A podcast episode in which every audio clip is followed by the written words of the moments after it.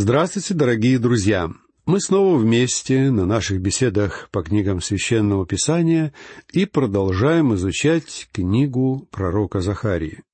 В прошлый раз мы с вами начали читать тринадцатую главу, которая входит в раздел пророчеств о втором пришествии Христа. Это последний раздел книги Захарии. Он очень важен прежде всего потому, что Захария описывает в нем Божий замысел, касающийся будущего нашей земли и всего мира. В предыдущей двенадцатой главе Захария начинает разговор о периоде великой скорби и об осаде Иерусалима. Из десятого стиха двенадцатой главы мы узнаем, что Бог будет защищать Иерусалим потому что Он изольет на израильтян духа благодати. Но сегодня, друзья мои, Божий Дух может пребывать в нас с вами только одним способом. Вам не нужно искать, стенать, страдать, вам не нужно становиться суперсвятыми, чтобы получить Святого Духа. Все, что вы должны сделать, это прийти к Иисусу Христу как грешнику и принять Его как своего Спасителя. И тогда Святой Божий Дух поселится в вас. Этот Дух станет пребывать в вас не потому, что вы какой-то необыкновенный или лучше других. Вовсе нет. Бог наделяет вас Духом по своей благодати, незаслуженно, и именно по своей благодати Бог поступит точно так же и с Израилем. Избавление от бед и напасти люди получат только тогда, когда Христос придет на землю во второй раз и установит свое царство. Только младенец, рожденный две тысячи лет тому назад, может дать нам надежду на постоянный мир. Только он способен принести мир на землю и его не случайно называли князем мира. В его планы входит намерение установить вечный мир на земле, и у него есть замысел, касающийся будущего земли. Захария пророчествует нам о Божьем замысле, в результате которого на земле установится вечный мир. Когда Христос пришел в первый раз, его отвергли, продали и отдали в руки язычников, которые его распяли. Далее, за отвержением и распятием Христа следует период времени, о котором Захария ничего не сообщает. Это период церкви, в которой мы с вами живем сейчас. А завершится он с приходом Антихриста. Антихрист не принесет на землю мира. Он принесет великую скорбь, его всемирная диктатура закончится пришествием Христа, который установит на земле свое царство. Вот о чем рассказывает Захария в тринадцатой главе, которую мы с вами сейчас изучаем. В самом первом стихе тринадцатой главы Захария пишет о том, что в тот день откроется источник дому Давидову и жителям Иерусалима для омытия греха и нечистоты. Как мы уже знаем, слова «тот день» относятся к великой скорби и тысячелетнему царству. Христос придет на землю в конце периода великой скорби, а затем Он установит свое царство. Этот стих не относится к первому пришествию Христа. Ведь в тот раз Христос не открывал никакого источника для дома Давида и для жителей Иерусалима для омытия греха и нечистоты. Тогда израильтяне, наоборот, отвергли своего Спасителя и распяли его. Апостол Павел пишет о людях, отказавшихся принять Христа в послании к римлянам, глава 10, стих 3. «Ибо, не разумея праведности Божией и усиливаясь поставить собственную праведность, они не покорились праведности Божией». Божья сила очищения от греха стала доступна людям благодаря смерти Христа на кресте. В момент его первого пришествия Израиль отверг своего Мессию-Спасителя. И этот источник откроется для израильтян лишь в момент второго пришествия Христа. Об этом и пишет Захария в главе, которую мы сейчас рассматриваем. В тот день Бог изольет своего духа на народ Израиля. И только тогда откроется источник дому Давидову и жителям Иерусалима для мытия греха и нечистоты. Израильтяне наконец-то поймут, что Христос был распят ради них. Их взоры обратятся к Нему. В книге пророка Захарии Бог совершенно определенно говорит, что израильтяне воззрят на Него, которого пронзили, и будут рыдать о Нем. Когда Христос придет снова, это будет настоящий день искупления для всего израильского народа. Божий Дух снимет завесу с их глаз. Источник проблем человека — это его сердце, а не голова. Интеллектуальных проблем у человека нет. Конечно, мы недостаточно разумны, чтобы постичь умом Творца этой Вселенной, безграничного Бога. Однако главная проблема человека в том, что он не хочет отказываться от греха. Эта истина относится как к народу Израиля, так и к язычникам. Эта истина относится ко всем нам. И давайте признаем честно, что наши беды происходят от наших грехов, а не от недостатка знаний.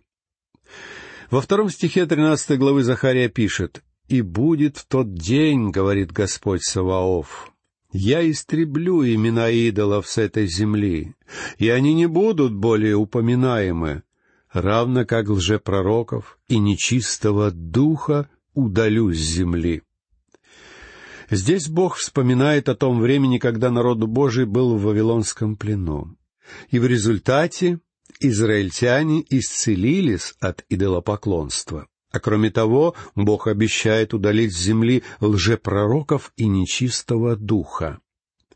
Нечистые духи — это бесы, этот стих очень важен, потому что он — единственное место, где нам говорится, что бесы будут устранены с земли в период тысячелетнего царства. В книге Откровения, глава 19, стих 20, написано, что лжепророк и антихрист будут изгнаны с земли и схвачен был зверь, и с ним лжепророк, производивший чудеса пред ним, которыми он обольстил принявших начертания зверя и поклонявшихся его изображению. Оба живые брошены в озеро огненное, горящее серою. Таким образом, мы узнаем, что во время тысячелетнего царства лжепророк и антихрист будут находиться в огненном озере, а дьявол или сатана будет скован и брошен в бездну. В книге Откровения ничего не говорится об изгнании бесов, но логично предположить, что в то время бесы тоже будут изгнаны и где-то заточены. По крайней мере, из второго стиха тринадцатой главы книги Захарии мы знаем, что на земле их не будет.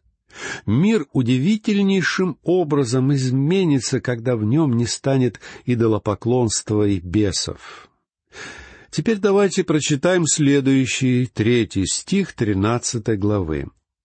«Тогда, если кто будет прорицать, то отец его и мать его, родившие его, скажут ему, тебе не должно жить, потому что ты ложь говоришь во имя Господа. И поразят его отец его и мать его, родившие его, когда он будет прорицать. Друзья мои, звучит чересчур сурово. Но настанет день, когда дети Божьи будут думать прежде всего о Боге и о Христе. Когда Христос пришел в первый раз, люди предали Его. Многие люди предают Его и в наши дни, пренебрегая Его заповедями. Но в будущем люди будут хранить верность Христу, свято следуя Божьим заповедям, даже если лжепророки будут их собственными детьми. Послушайте четвертый стих. «И будет в тот день, Устыдятся такие прорицатели, каждый видение своего, когда будут прорицать, и не будут надевать на себя власеницы, чтобы обманывать. Здесь мое внимание привлекают два момента. Во-первых, Когда придет Господь, лжепророки устыдятся, убедившись в том, что их видения были ошибочными. Они будут посрамлены, когда придет Господь Иисус, и выяснится, что все они лжецы. Второй момент, который нам следует отметить, это что они не будут надевать на себя власеницы, чтобы обманывать. Пророки носили одежды из грубой, необработанной овечьей или козьей шкуры или плащи из верблюжьей шерсти. Когда родился Исаф, он был очень косматый и напоминал такую волосатую одежду. Милость из шерсти носил пророк Илия, а затем эта милость перешла к его преемнику Елисею. Такая одежда была отличительным признаком Божьего пророка — и лжепророки почувствуют себя виноватыми от того, что они пытались притворяться истинными пророками.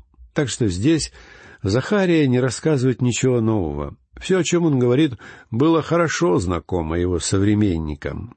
В стихе пятом Захария продолжает описание. «И каждый скажет, я не пророк, я земледелец, потому что некто сделал меня рабом от детства моего». Таким образом, лжепророки вернутся обратно к своим делам и будут обрабатывать землю. А следующие два стиха поистине поразительны. Многие критики стараются удалить их из текста. Им кажется, что Захария просто не мог возвестить пророчество, исполнившееся столь точно. Но Захария сказал именно так, и это было чудом. Непозволительно замалчивать эти стихи. Они находятся здесь, чтобы привлечь наше внимание. Существуют разные мнения относительно личности, к которой люди обращаются в этих стихах. Однако я думаю, что это, конечно же, Христос. Послушайте шестой стих. «Ему скажут, от чего же на руках у тебя рубцы? И он ответит, от того, что меня били в доме любящих меня. Меня били в доме любящих меня, написано здесь. Однако мне кажется, что более правильно было бы переводить эти слова по-другому. «Меня били в доме моих друзей». И в самом деле, мы не можем сказать, что израильтяне любили Христа, когда Он пришел в первый раз. Они Его ненавидели. В Писании даже сказано, что Его ненавидели без причины. Апостол Иоанн пишет в своем Евангелии, глава 1, стих 11. «Пришел к своим, и свои Его не приняли». Но тем, кто принял его в тот раз, Христос даровал право считаться сынами Божьими. Так вот, Наступит время, когда на израильтян изольется Дух Божий, и они тоже будут готовы принять своего Мессию. Увидев Христа, они станут спрашивать, «Откуда у тебя на руках эти раны?» А он ответит им, «Мне нанесли их здесь, когда я приходил к вам в первый раз». Он пришел к своему собственному народу, к иудеям, но только Немногие признали его в то время, и только остаток иудеев примет его во время второго пришествия. Хотя я думаю, что остаток этот будет велик. И данный вопрос ему задаст, вероятно, некий представитель иудейского остатка, подобно тому, как Петр от имени всех апостолов говорил Иисусу, «Ты Христос, Сын Бога Живого». Для собственного народа Христос был чужаком из Галилеи, но когда он придет во второй раз, он больше не будет чужаком для израильтян. Узнав Христа, иудеи познают жизнь вечную. Сюжет неузнавания лег в основу многих как трагических, так и комических произведений. Шекспир использовал его в комедии «Ошибок», Диккенс в повести о двух городах. На ситуации неузнавания множество драматических произведений основано, например, такие как «Граф Монте-Кристо» Александра Дюма. Но все это литература, выдумка. А когда подобное случается в жизни, событие воспринимается людьми гораздо острее и болезненнее. Я читал об одной матери, которая не видела свою дочь семнадцать лет. Когда она приехала навестить ее в Нью-Йорк, то прошла мимо. Пришлось им договариваться о встрече во второй раз, потому что мать не узнала собственную дочь. В Ридли, Калифорния, я встретил одну русскую женщину, которая не видела своей дочери с младенческого возраста. И, конечно, она не смогла бы ее узнать при встрече. Но я думаю, что величайшая трагедия всех веков выражена в следующих словах из Евангелия от Иоанна, глава 1, стих 26. «Я крещу в воде, но стоит среди вас некто, которого вы не знаете». Причем сам Господь подтверждал истинность этих слов. Громадное число людей не знают своего Спасителя и Господа Иисуса Христа. А апостол Павел писал во втором послании к Коринфянам, глава 3, стих 14 и 15. «Но умы их ослеплены, ибо то же самое покрывало до ныне остается неснятым при чтении Ветхого Завета, потому что оно снимается Христом. До ныне, когда они читают Моисея, покрывало лежит на сердце их. Обратите внимание, что покрывало лежит на их сердце. Но когда сердца их очистятся, они смогут обратиться ко Христу. Он чужой только для тех, кто не знает его как Спасителя. Вот о чем пишет здесь Захария. Во время первого пришествия Христа люди не узнали его, и в результате, через много лет, они будут спрашивать, откуда у тебя эти шрамы? В изучаемом нами тексте присутствует поразительное противопоставление первого и второго пришествия Христа. Искупление — это тема его первого пришествия, а откровение — это тема второго. В первый раз Христос принес примирение, во второй раз — признание. Его первое пришествие — это воплощение, а второе пришествие — это отождествление. В первом его пришествии была тайна, которая во втором будет открыта. В его первое пришествие совершилось умилостивление, а во второе была явно донесена до всех людей милость Божья. Продолжаем чтение. Послушайте седьмой стих тринадцатой главы книги пророка Захарии. «О меч, поднимись на пастыря моего и на ближнего моего, — говорит Господь Саваоф. Порази пастыря, и рассеются овцы и я обращу руку мою на малых». Эти слова относятся к тому времени, когда Христа распяли.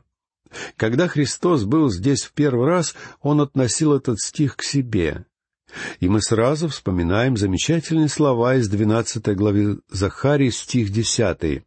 «И они воззрят на Него, которого пронзили, и будут рыдать о Нем». «О меч, поднимись на пастыря моего и на ближнего моего», — говорит Господь Саваоф. И Господь Бог говорит здесь именно о Христе, о Мессии. Слова «ближний мой» могут переводиться как «равный мне» или «единый со мной». И нет сомнений, что эти слова указывают на божественность Христа. «Порази пастыря, и рассеются овцы», кто бы мог подумать, что это пророчество относится к Господу Иисусу Христу? Но мы знаем, что данные слова относятся именно к Нему, потому что сам Иисус цитировал эти слова. В двадцать шестой главе Матфея стих тридцать первый сказано «Тогда говорит им Иисус, «Все вы соблазните со мне в эту ночь, ибо написано, поражу пастыря, и рассеются овцы стада. Он сам применил эти слова к себе. Если вы сомневаетесь, что у Бога есть будущий замысел, связанный с Израилем, обратите, пожалуйста, внимание на этот стих. Здесь мы читаем пророчество о первом и втором пришествиях Христа и о том, как к нему будут относиться при первом и при втором пришествиях. Станет ли Господь Иисус лгать нам? Он сам говорит, что Захария имел в виду его, когда писал «Порази пастыря и рассеются овцы». А если эти слова относятся к Мессии, то к кому же еще, как ни к нему, может относиться вопрос, откуда эти раны? Откуда эти шрамы от гвоздей у тебя на руках? И он ответит на этот вопрос. Мне нанесли эти раны в доме моих друзей. А потом, как пишет Захария в двенадцатой главе, израильтяне воззрят на него, которого пронзили, и будут рыдать о нем, как рыдают об единородном сыне. Это будет великий день искупления для иудейского народа. И совершенно очевидно, что речь здесь идет о будущем. Последние два стиха тринадцатой главы Захарии касаются периода великой скорби. Послушайте восьмой стих. «И будет на всей земле, — говорит Господь, — две части на ней будут истреблены, вымрут, а третья останется на ней. Когда Господь говорит, что третья часть людей останется на земле, Он имеет в виду тех же самых людей, которые станут задавать Иисусу вопросы про раны на Его руках. Эти люди пройдут все ужасы великой скорби, во время которой погибнет две трети иудеев. И, наконец, послушайте девятый стих и введу эту третью часть в огонь, и расплавлю их, как плавят серебро, и очищу их, как очищают золото. Они будут призывать имя мое, и я услышу их и скажу, это мой народ. И они скажут, Господь, Бог мой. Друзья мои, разве это не замечательно? Иудеи встанут на сторону Христа и будут верны Ему. Они переживут период великой скорби, потому что на них будет печать Божья. Мы снова читаем о них в книге Откровения, глава 14, стихи 1 и 3. «И взглянул я, и вот Агнец стоит на горе Сионе, и с ним сто сорок четыре тысячи, у которых имя Отца Его написано на челах. Они поют как бы новую песнь пред престолом и пред четырьмя животными старцами. И никто не мог научиться сей песни, кроме сих ста сорока четырех тысяч искупленных от земли. Итак, дорогие друзья, на этом наша сегодняшняя беседа подошла к концу. В следующий раз мы продолжим чтение книги пророка Захарии, рассказывающей нам о последних временах. Всего вам доброго. До свидания.